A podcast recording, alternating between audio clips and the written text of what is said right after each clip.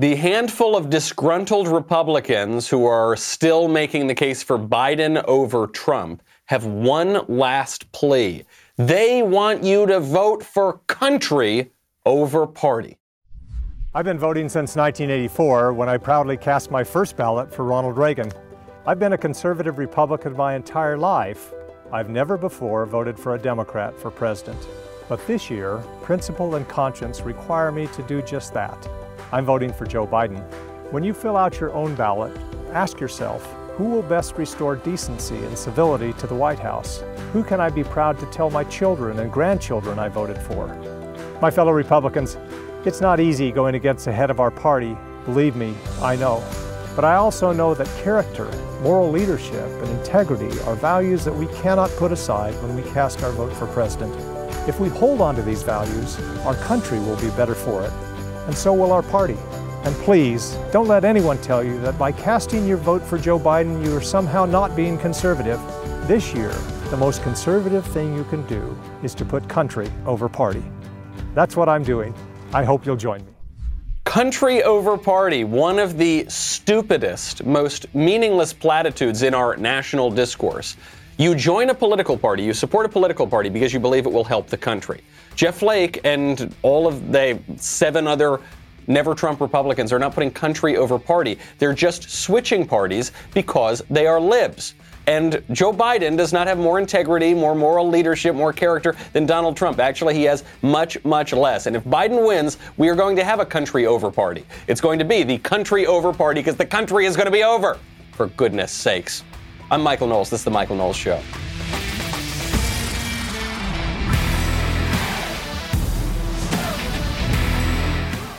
I'm Joe Biden, and I'm running in the country over party. That's right. You have enough of this country? Well, then vote for me, because then it'll be over. So enjoy. Enjoy. That's what I, pro- I promise you that. He's probably going to flip flop on that, too. We, I guess we can hope. My favorite comment from yesterday from Scott O'Brien Schumer, generations of yet unborn will suffer the consequences of this nomination. Conservatives. But they will be born. This is true. It is better to be born than not to be born. It's, it's so creepy. I have friends, I kid you not who are dressing their daughters up as Ruth Ginsburg for Halloween.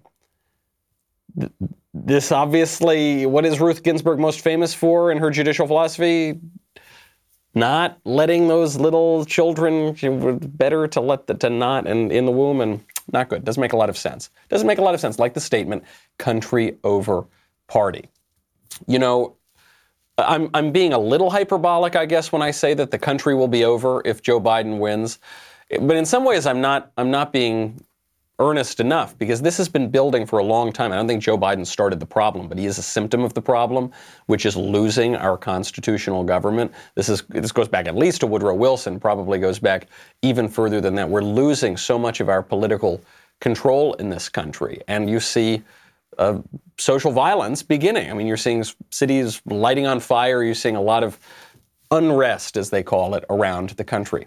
So you got to be prepared. Now is a better time than ever to be prepared with long term nutritional food options. ReadyWise has many options, such as emergency meals, freeze dried fruits and vegetables for convenient on the go nutrition, new adventure meals for hiking, camping, and other outdoor activities. Obviously, I don't do a whole lot of hiking, camping, and other outdoor activities, but they are very delicious. If you go out there, you can enjoy those adventure meals.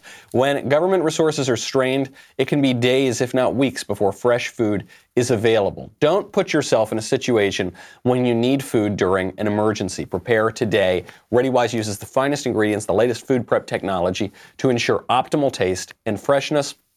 Meals are packed into durable, long lasting pouches designed to keep food fresh for up to 25 years which, you know, should last a pretty long time. Plus, it tastes great. This week, my listeners can get free shipping at ReadyWise.com when entering Knowles, K-N-O-W-L-E-S, at checkout or by calling 855-453-2945. ReadyWise has a 90-day, no questions asked return policy, so there's no risk taking the initiative to get yourself and your family prepared today. That is R-E-A-D-Y-W-I-S-E dot com. Promo code Knowles, K-N-O-W-L-E-S, to get free shipping.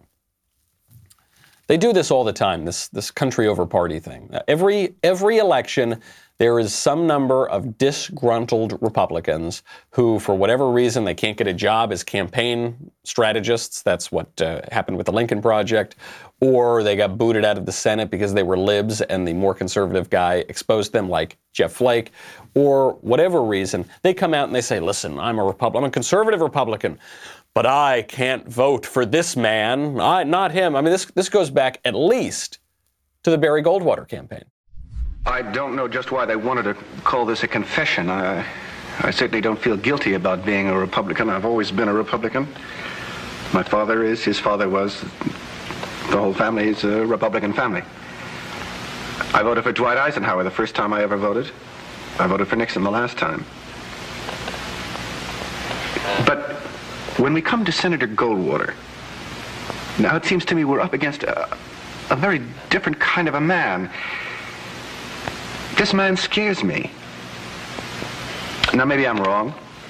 A friend of mine has said to me, listen, just because uh, a man sounds a little irresponsible during a campaign doesn't mean he's going to act irresponsibly.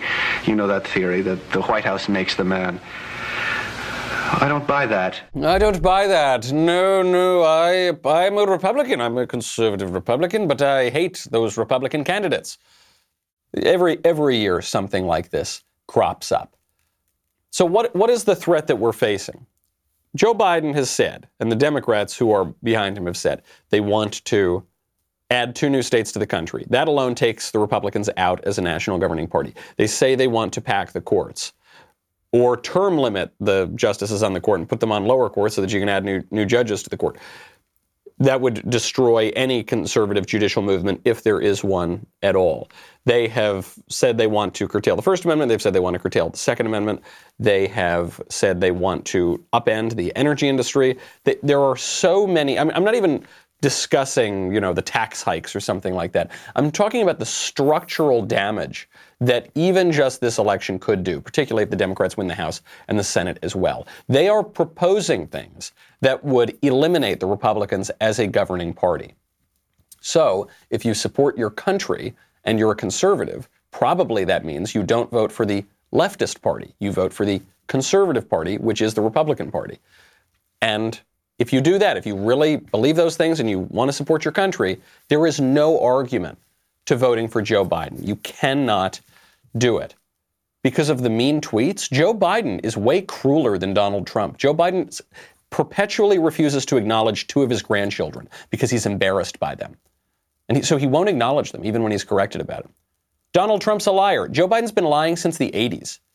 Joe Biden had to drop out of the 1988 presidential race because he was a liar and a plagiarist. And even the mainstream media made him drop out. D- Donald Trump is corrupt. He's cor- how is he corrupt? Do- Joe Biden has been corrupt since he got on the Senate, got into the Senate in 1973. Right away, he got his brother Jim Biden's sweetheart deals when he got a chair on the Senate Banking Committee. He would call up the bankers when the bankers would pressure Jim Biden to pay. He would also let Jim Biden peddle influence in the 1990s. He would also let his brother get a $1.5 billion contract for construction in Iraq when Joe Biden was, uh, was a, a senator and later then the vice president, which is when the contract went through during the Iraq War. Jim Biden didn't know anything about construction or about Iraq. Obviously, we've seen the, the evidence of corruption with Hunter Biden. Talk about corruption. J- Joe Biden makes Donald Trump look like a schoolchild. And then talk about moral leadership. Joe Biden sues nuns, and he thinks you ought to have abortion on demand paid for by taxpayers, and he believes that we ought to send pallets of cash to America's enemies, and he believes we shouldn't respect our commitments to our allies, and he wants to take our property. That's moral leadership. Or you got the other guy who does what he says he's going to do and has a good moral vision. It's not even close. Just look at the consequences around the country. We had more riots in Philly last night. Country over party. You had rioters tagging a Bank of America with graffiti that read, Death to America. Right there. Death to America. These are BLM rioters. Kind of ironic because there's one guy in the bank who is a black guy, and he seems like a little, little worried about these fellows out here who are causing all the trouble. Setting fires, smashing windows. Death to America, though. How many of those rioters do you think are voting for Donald Trump? How many do you think are voting for Joe Biden? Jeff Flake is on the same side as the people who are spray painting death to America on buildings and setting cities on fire. Country over party? I don't think so, Buster. Beverly Hills right now is on full alert. Why is Beverly Hills on full alert? It's a pretty nice area, usually, beautiful weather, pleasant people. Why is it on full alert? Because they are worried that between Halloween and Election Day, there could be more riots. They are shutting down Rodeo Drive, the most famous, the most famous roadway in Beverly Hills, on election night because they are afraid that leftists, not conservatives, leftists will burn the place to the ground if they don't get their way. When you side with them, are you choosing country over party? No, you're choosing a banana republic. You're choosing a tin pot dictatorship over your country when you side with these left wingers. And that's just the tip of the iceberg. Because there's an entire edifice led by big tech that sits underneath this, that is pushing this establishment left wing view. You know, it gets people really agitated. Sometimes you need to relax, and I would recommend Thompson Cigars to relax. With over a century in the business, these guys know their stuff. I have been a customer of Thompson Cigars for half of my life. I still have the first box of, of, cigars that my mother bought me from Thompson when I was 16 years old for Christmas. I love these guys. They've got the best prices on the biggest brands in the business. They've got my father, they've got Monte Cristo, they've got Cohiba, they've got La Flor Dominicana, they've got Oliva, they got everything that you want. There are over 12,000 different cigar options available with new in demand brands added weekly. Looking to try new, rare, top rated blends, but you don't want to splurge on the boxes? Well, this is where Thompson really, really shines. They've got the Thompson Cigar Tour, a smattering of five different blends delivered to your doorstep each month. They also have insane cigar deals via email daily with personalized email preference options. So you sign up to receive them all or just the days you feel like it. They give you the choice, and they are the number one choice for premium cigars in the USA because they deliver the very best customer experience. For a limited time, Thompson is offering 15% off orders over 75 bucks or 20% off orders over 99 bucks. To take advantage of these incredible savings, you simply go to thompsoncigar.com and use promo code Knowles, K-N-W-L-E-S, when you are ready to check out. That is T H O M P S O N cigar.com. Use promo code Knowles. Sometimes people ask me for recommendations. I'll give you my top shelf recommendation for this week is the Armada Man of War, and then my lower, more, you know, budget priced recommendation would be the Illusione Rothschildes. Rothsch- I don't even know how to quite how to pronounce it, but it's that little tiny Illusione. It's really great. I've been smoking them all week. Go check it out. ThompsonCigar.com, promo code Knowles. Yesterday, the big tech giants testified before the Senate. And we knew this was going to happen. It's because Twitter was suppressing the New York Post story that was damaging on Joe Biden. It's because Facebook was suppressing that as well. So they get hauled before the Senate. I was discussing the logistics of this last week with Senator Cruz on our show Verdict. And he gave me a little behind the scenes, which is there were two options here. Either the big tech guys could have testified before the Commerce Committee or before the Judiciary Committee two different issues. And Senator Cruz was saying he hoped that it was before the Judiciary Committee because the Judiciary Committee is a little tougher and they've got more bulldog senators on the panel and they thought they could have gotten more information. Senator Cruz also said he hoped that they would testify in person. Unfortunately, neither of those things happened. Whoever was calling the shots back there gave the big tech guys a little bit of an out. They were before the relatively meeker Commerce Committee, and they got to do it out of state. They got to do it virtually, so it, it reduced the virality of, and the tension of these moments. That's too bad. I hope they get hold before before the Senate again and, and have to testify, you know, in person and before the Judiciary Committee.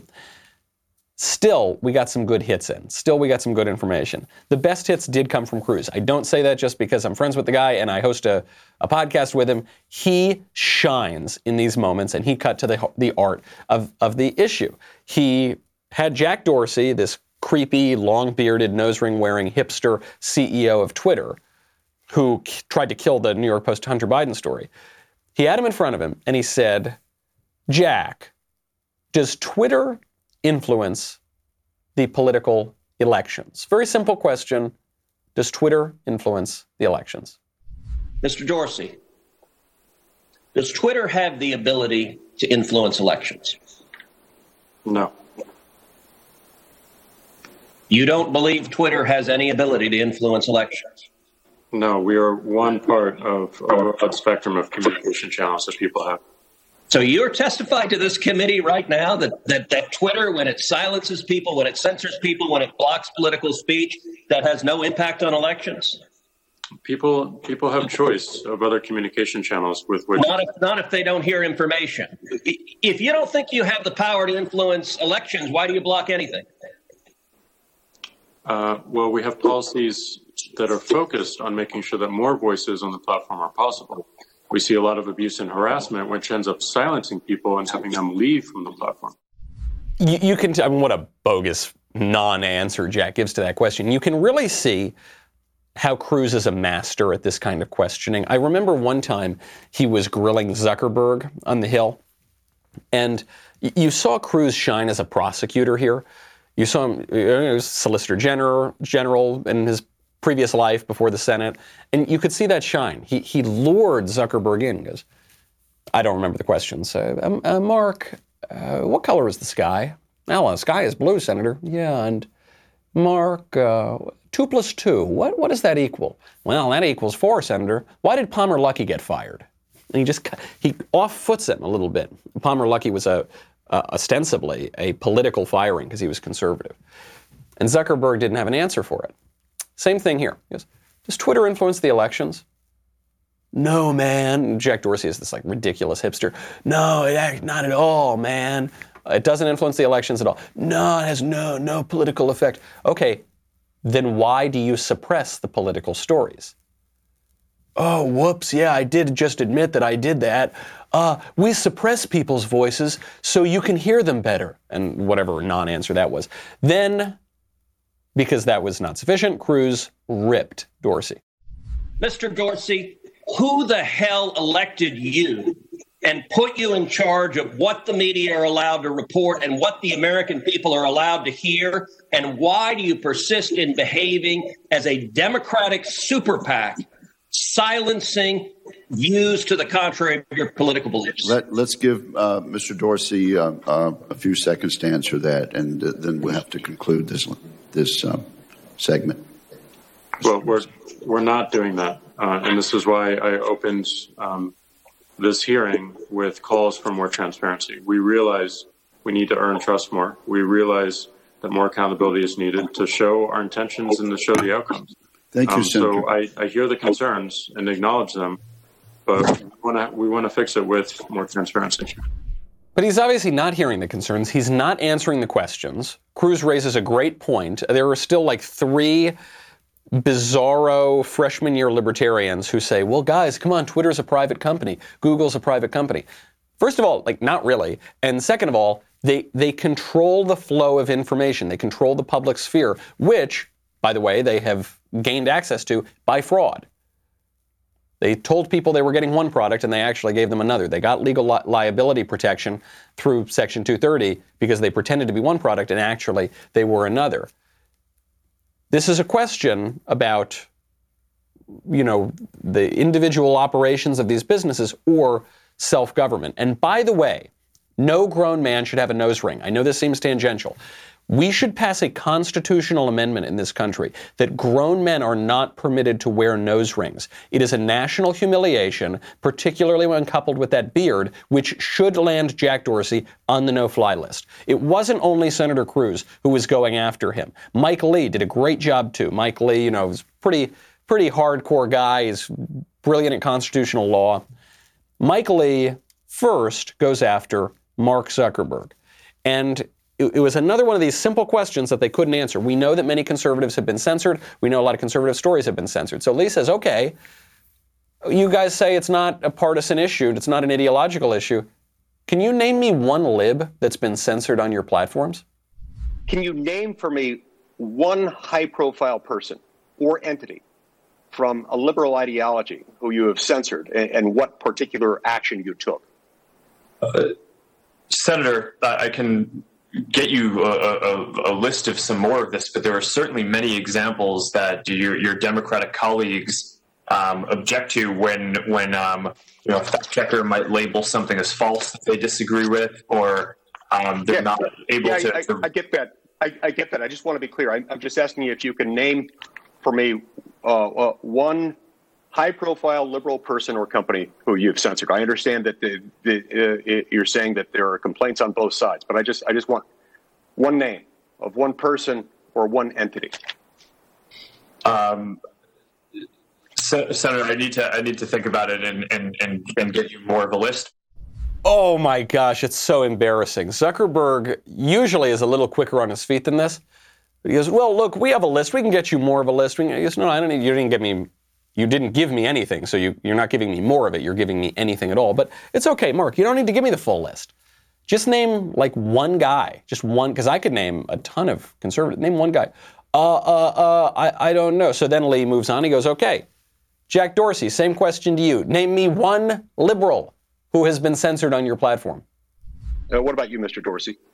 Well, we we can um, give a more exhaustive list, um, but again, we don't have an understanding of political yeah, ideology of our accounts. But I'm not asking for an exhaustive list. I'm asking for a single example. One, one individual, one entity, anyone. We, have we've, we've taken action on tweets from members of the House for election misinfo. Can you identify any example? Yes, with two two Democratic um, two two Democratic uh, Congresspeople on election. What are their names? I'll I'll get those those names too pathetic pathetic dorsey thought that he like he, he was anticipating this question or he's just making it up on the spot but assuming someone briefed him and said look there actually there were a couple times you took down a couple tweets from democrats make sure you have that in your head no no we had some liberals yeah what are their names? Well, first he tries to say, we're unaware of the ideological views of our users. Like, oh, really? Are you? you? are unaware of what Donald Trump thinks versus what AOC thinks? But then he contradicts himself and he says, no, well, we, yeah, no, we took down some liberals. Yeah, well, who? Uh, a couple Democrats. Yeah, what? Where were they? Uh, they're congressmen. Yeah, what are their names? Uh, yeah, no, my boyfriend, he lives in Canada. He lives, uh, no, you can't meet him, guys, because he lives in Canada. I'm, I'm, starting to think he doesn't exist. If our country is being led by that hipster jihadi over there, then something tells me uh, that the State of the Union is not particularly strong at this moment. You know what that means? Always a good time to diversify your investments into gold. Something new for you, and I think very uh, useful. The price of gold has been skyrocketing lately, but it's difficult to buy gold sometimes because gold is expensive. We don't always have like thousands of dollars lying around to go buy bars of gold. Well, luckily, now there is a new company called Acre, which allows you to buy gold for as little as $30 a month. How does that work? We know that gold costs more than $30. How do you do it? You subscribe to gold bars for as little as $30 a month, then you pay each month. And once your gold stash reaches the price of their gold bars, good, you're paid off. They discreetly ship Acre Gold to your house. Acre lets you invest in physical gold without it coming out of pocket all at once, because that's a lot of money. Acre keeps you updated on your gold stash every month and ships once you reach the price threshold. With Acre, taking physical delivery of your gold means it is safe and sound in your hands. Acre ships your gold directly and, most importantly, discreetly to your door. Acre just recently introduced their new $100 per month subscription for their 5 gram gold bar. I have invested in precious metals. I have enjoyed doing so. Visit getacregold.com slash Knowles, K-N-W-L-E-S. Start investing in physical gold today. Make sure you go to this URL because Acre is giving away a gold bar. To qualify for that giveaway, tweet or post why you should be the recipient and mention at get underscore acre Again, that is getacregold.com slash Knowles. Thank you, AcreGold, for supporting the show. All right, I, I'm, I've pretty much had it with these tech guys, but there was one last moment that I think is worth pointing out. Marsha Blackburn, my new senator. I'm leaving California. I'm moving to Tennessee. I'm very pleased to be trading Kamala Harris for Marsha Blackburn. Marsha Blackburn does a great job, and she did an especially great job yesterday during these hearings because she caught Jack Dorsey in a lie. Jack Dorsey says that he doesn't censor world leaders. Why did he bring this up? Because you've got tweets from the Grand Poobah of Iran up, of the, the Ayatollah, that are vile, vicious tweets, and he doesn't take those down. So that's the rule, right? You're going to take down the New York Post, but you're going to leave up the Ayatollah of Iran because you don't censor world leaders. Problem is, Jack has censored Trump. So, Mr. Dorsey, is Donald Trump a world leader? Yes. Okay. So, it would be important for world leaders to have access to your platform, correct? Correct. And so, why do you deny that platform via censorship to the U.S. president? We haven't censored the U.S. president. Oh, yes, you have. How many posts from Iran's terrorist Ayatollah have you censored? Um, How many posts from Vladimir Putin have you censored? we have we have labeled tweets of world leaders. Uh, we have a policy around not taking down the content, but simply adding more president. context around it. Okay? And the U.S. president you have censored 65 times. Just to be clear, we, we have not censored the president. We have not um, taken the tweets down that you're referencing. Um, they have more context and a label uh, applied to them. And we do the same for leaders around the world. So everything about that is a lie. He censored Trump. He censored Trump multiple times. Now, what he's saying is, no, all I did was block out what he tweeted and then make you click through to a separate page so that you could see what he read. That's not censorship. Yes, it is. That is censorship.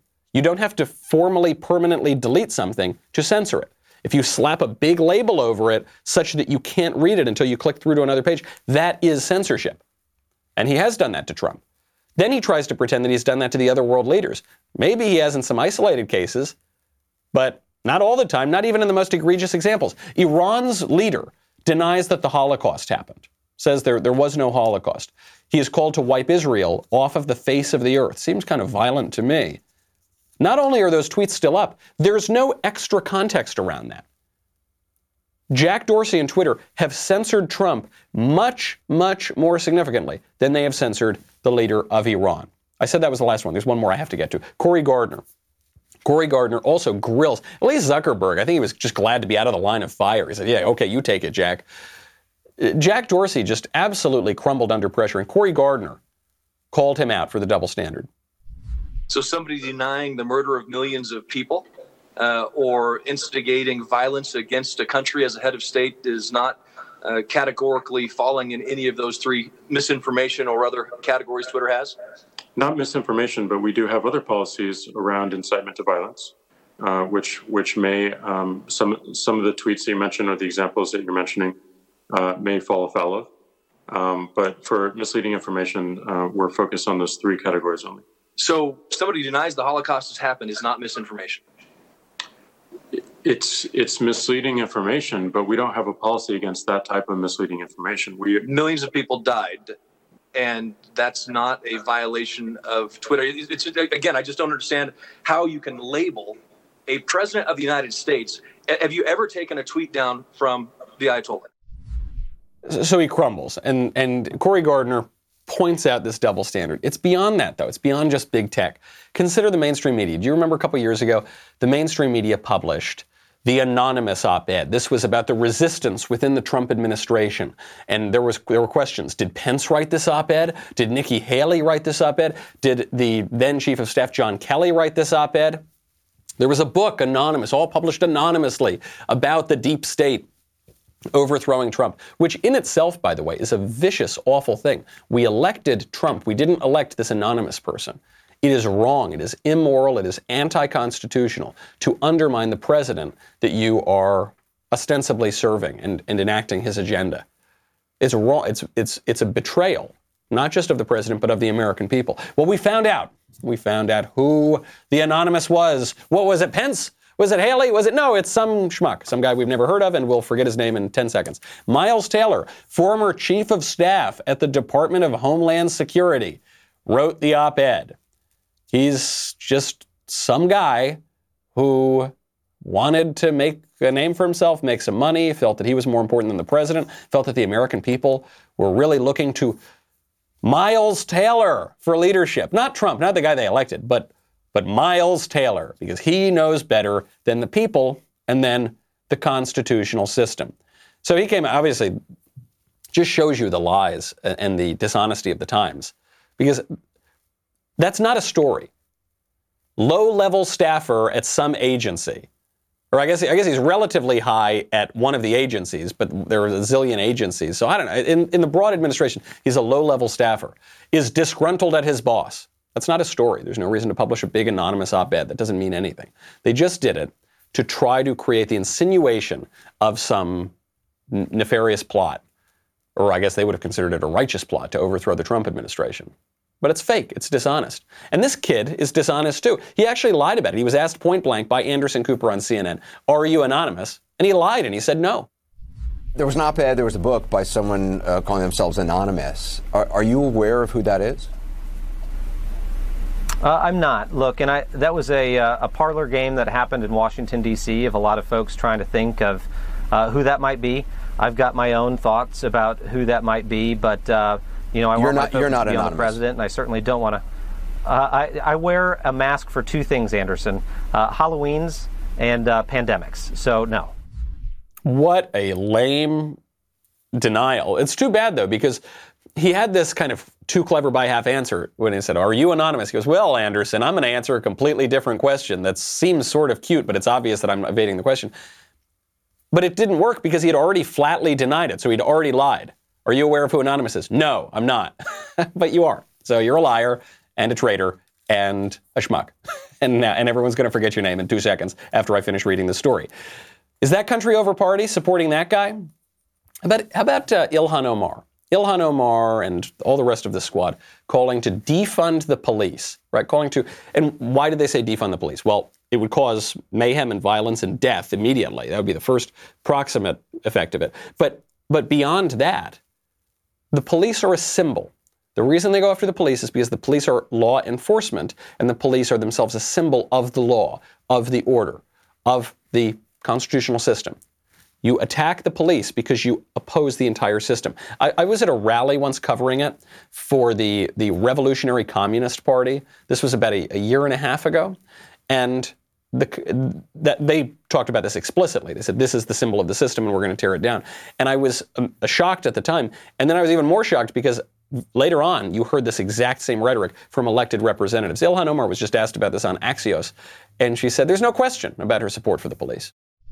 I get very frustrated when people talk about what the polls say in favor of, you know, the Black Lives Matter movement, or when I hear, you know, people say law and order. I support our law enforcement, which is not even something that people are questioning, um, but are not willing to aggressively speak to what it means for us to care about the black individuals in our community as they care for everyone else. Yeah, nobody's questioning your support of the police because you have said multiple times you don't support the police and you've called to defund them. So you're going to support that? You're to, are you going to support the law and order, the law enforcement, the law, the constitutional order, or are you going to support that lawlessness? Country over party? And how about right back to Biden? There's a new leaked tape from Hunter Biden where he was caught talk it's ostensibly from Hunter Biden talking about how deeply mired in corruption, particularly in China, the Biden family was.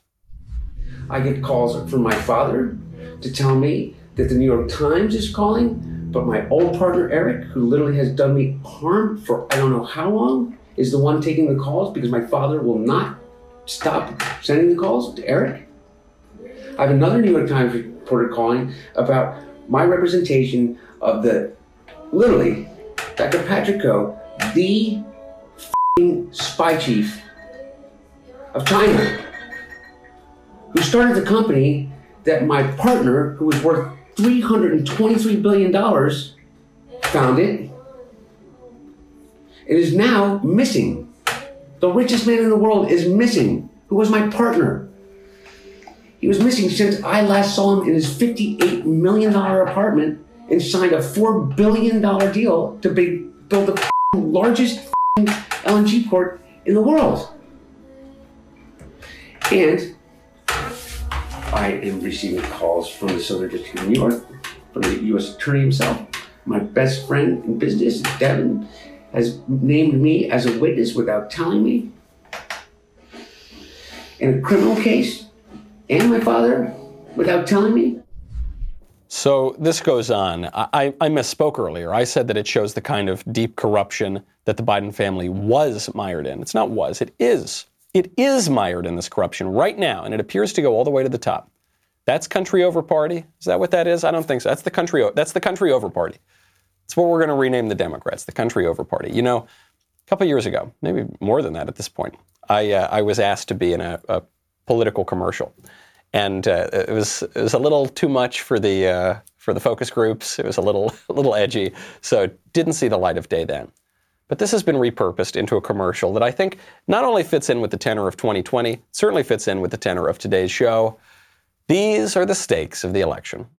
Five months in office, and Democrats are in full control of Washington, D.C. I'm not on a timetable, I'm on a mission. Kamala Harris cast the tie breaking vote, confirming six new Supreme Court justices today. We have a chance to change the course of history. COVID czar Andrew Cuomo tells us about severe new penalties for Democrats implement free health care for all illegal immigrants. Where is Joe Biden? The president hasn't been seen in public for three weeks. It's Washington's worst kept secret that Kamala Harris is calling the shots. Washington's newest parlor game is who will be Kamala's vice president.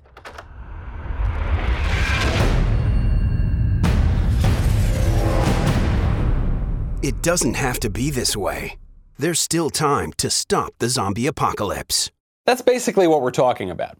And the zombie might not be all of us. You know, it might not be like actual zombies where you got to like shoot them right in the heart and they're coming around, and they're just eating you. It's a zombie constitutional order. It's a zombie country. It's a zombie mainstream media apparatus. It's a zombie educational apparatus. It's, it's a zombie country that has been hollowed out from within, de- de- deprived of its vitality, that is now staggering along. Kind of looks like Joe Biden while it's staggering along. Are we going to preserve the life of the country? Or are we going to let it get sucked out even more? Potentially, if the Democrats get their way, such that conservatives will not have the opportunity to win at the national level anymore, which is what they are openly, explicitly promising. We'll find out November 3rd. By the way, our live stream is going to start Tuesday, November 3rd at 3 p.m. Eastern, 12 p.m. Pacific. We're going to have special guests, live interviews, and much more, leading to a very special episode of Backstage, where we'll be covering the results with you in real time. And even better now, you join Daily Wire, get 25% off with code ELECTION, so that you can watch all of our election coverage live on Apple TV, on Roku, anywhere you want. So watch the election with us at dailywire.com, get 25% off your Daily Wire membership with code ELECTION when you sign up today. We'll be right back with the mailbag.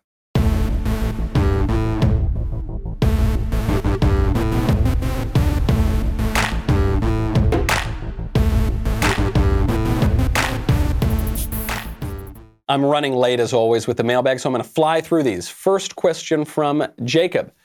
Hey, Michael, my brother recently brought up a point that the rate of abortions has experienced a greater decrease in years which, in which Democrats were presidents. He argued, why should we vote for a Republican if our main priority is voting for a pro life country? He argued that even if they don't pursue policy in line with us, the results speak for themselves. This has me confused also why rates of abortion decreasing faster under Democrat presidents. Came from Ben, stayed for Michael. The reason I, have seen this meme going around. First of all, the premise is not true. The chart that, that, you're referring to that's going around is fake. Even PolitiFact and the CDC admit that this is fake. The reason that it is fake is that states voluntarily report their abortion data, and some states do and some states don't. And the reporting varies from year to year. So you can't even rely on the chart. But let's just say it were true. Let's say that abortion dipped down more under Democratic presidents than under Republican presidents, which isn't true. But, uh, there's no evidence that it's true. But let's say that it were. Even if that were legit, correlation is not causation. It may well be the case that abortion rates tick down when Mercury is in retrograde or something, but that doesn't mean that Mercury being in retrograde is the cause of the decrease in the abortions. Why do abortions decrease? Well, it can be because the economy is doing better. When does the economy do better? It did better under Trump than it has under basically anybody anybody in American history. So, okay, there's there's one mark in our favor. It's often because there are more restrictions on abortions. Who puts more restrictions on abortion into place? Conservatives and Republicans. But sometimes there's a lag on that. A policy will go into effect. Let's say you're talking about fifth grade education. That's not going to have an effect on the abortion rate probably until a few years down the line, into teenage years and into 20s and 30s. Why else are there lower rates of abortion? Well, because more judicial rulings have. Uh, circumscribed the breadth of Roe versus Wade and, and ridiculous judicial decisions that have permitted abortion. Well, how, how long is that effect going to be? A Republican appoints a judge. A judge might not get a case like that for 5, 10, 20 years. So that effect is going to be there, there's just no connection between the president and the abortion rate. And also, the chart is fake. From Alan Do you like pumpkin spice flavor? Alan, feel like I'm going to make myself into a little Jack Dorsey here. You know, with like a, the hipster and the I I love pumpkin spice. I love it. It's great. It's too sweet when you order it at the coffee shop, so you got to reduce the amount of, of sweetness, but it's terrific. I look forward to it every year. Uh, if that makes me basic, I don't know.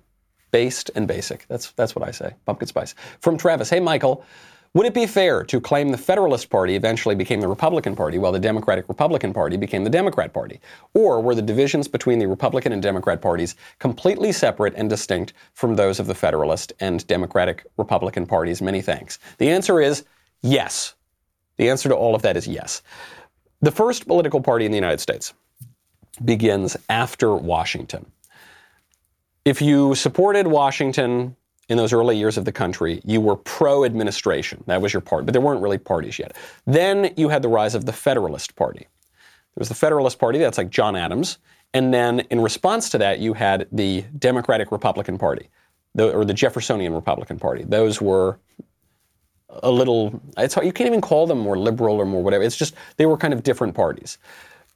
Then the Federalist Party goes away as a national governing party, and you have only the Democratic Republican Party. That this is the era of good feelings. Then the Democratic Republican Party progresses, progresses, progresses, and then you have the Democratic Party, the current Democratic Party, break away, founded by Andrew Jackson.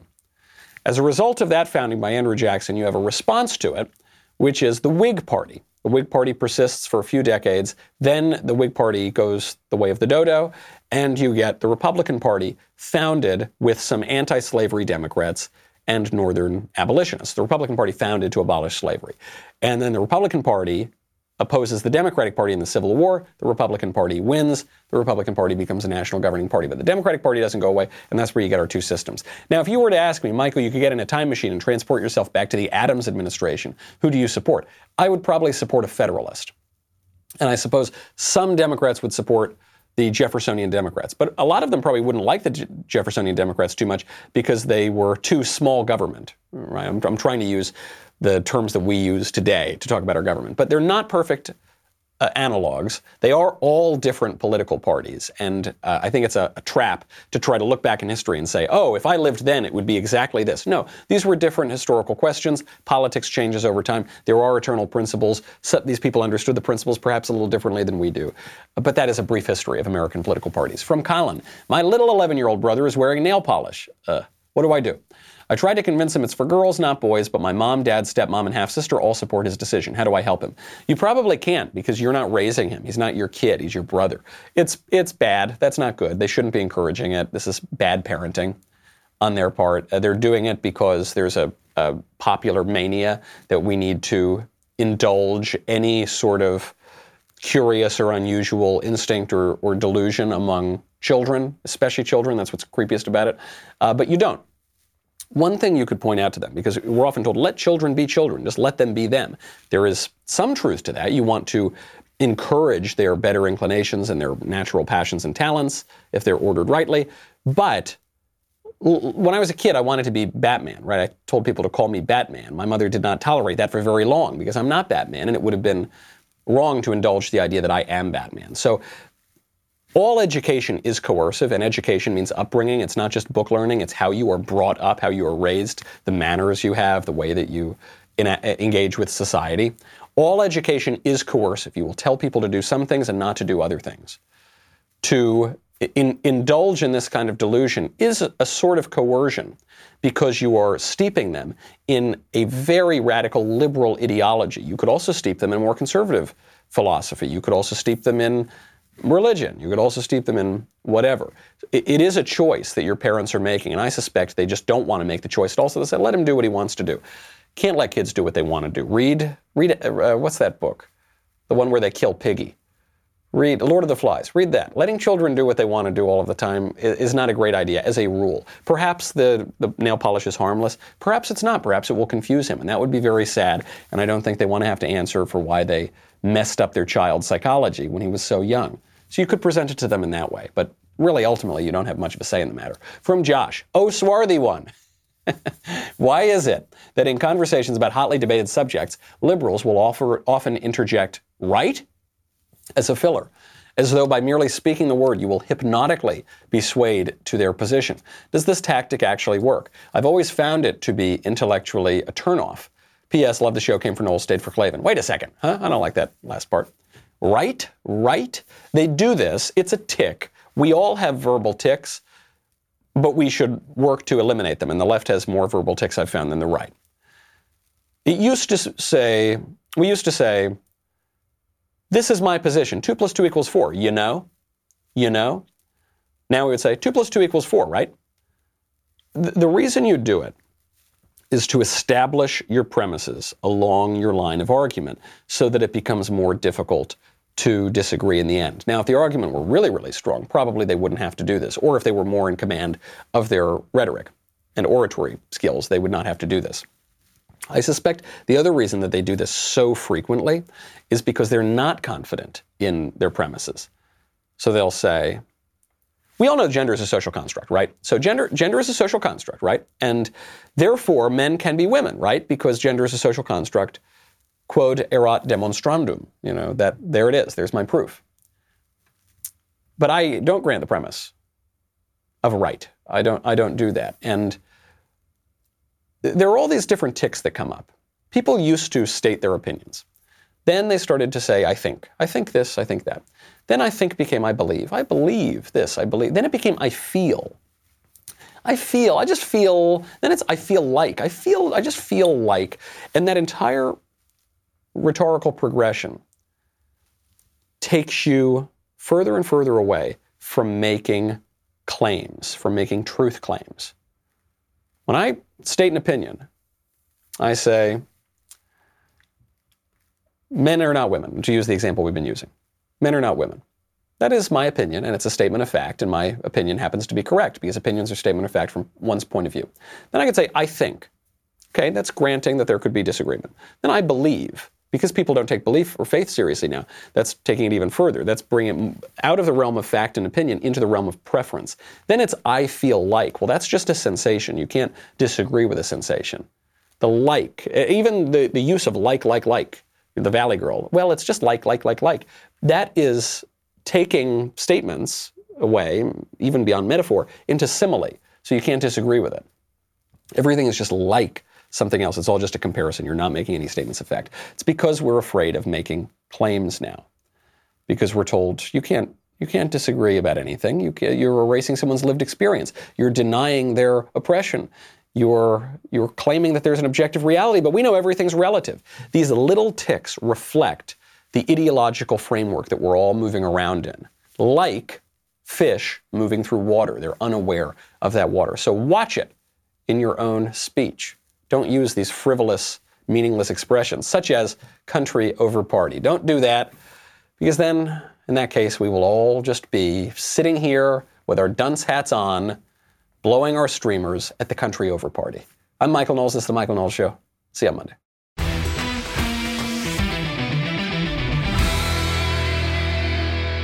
If you enjoyed this episode, and frankly, even if you didn't, don't forget to subscribe. And if you want to help spread the word, please give us a five star review and tell your friends to subscribe. We're available on Apple Podcasts, Spotify, and wherever else you listen to podcasts. Also, be sure to check out the other Daily Wire podcasts, including The Ben Shapiro Show, The Andrew Klavan Show, and The Matt Walsh Show. The Michael Knowles Show is produced by Ben Davies, executive producer Jeremy Boring. Our technical director is Austin Stevens. Supervising producers Mathis Glover and Robert Sterling. Assistant director Pavel Wadowski. Editor and associate producer Danny D'Amico. Audio mixer Robin Fenderson. Hair and makeup Nika Geneva. And production assistant Ryan Love. The Michael Knowles Show is a Daily Wire production. Copyright Daily Wire 2020. You know, the Matt Walsh Show, it's not just another show about, about politics. I think there are enough of those already out there. We talk about culture because culture drives politics and it drives everything else. So my main focuses are life, family, faith. Those are fundamental, and that's what this show is about. I hope you'll give it a listen.